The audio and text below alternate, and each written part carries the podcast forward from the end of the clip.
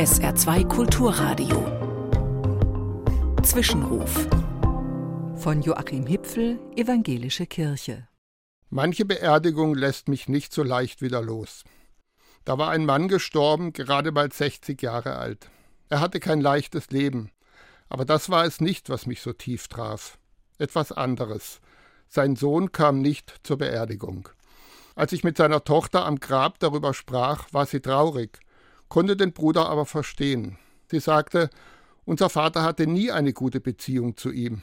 Warum also sollte er ihm heute die Ehre erweisen und zu seiner Beerdigung kommen?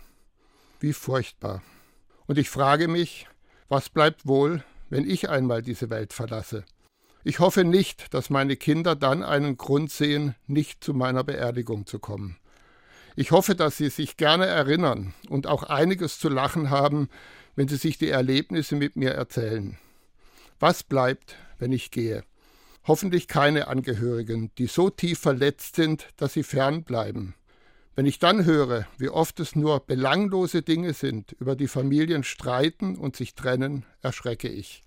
Neulich sagte meine Nachbarin dazu, bei uns heißt das, versteht ihr euch noch oder habt ihr schon geerbt?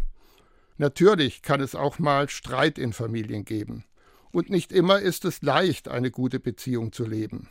Aber zum Streit gehören immer mindestens zwei.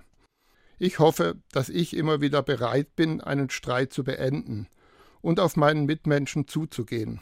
Jesus zeigt auch so einen Weg. Vergib mir meine Schuld, wie auch ich vergebe meinen Schuldigern.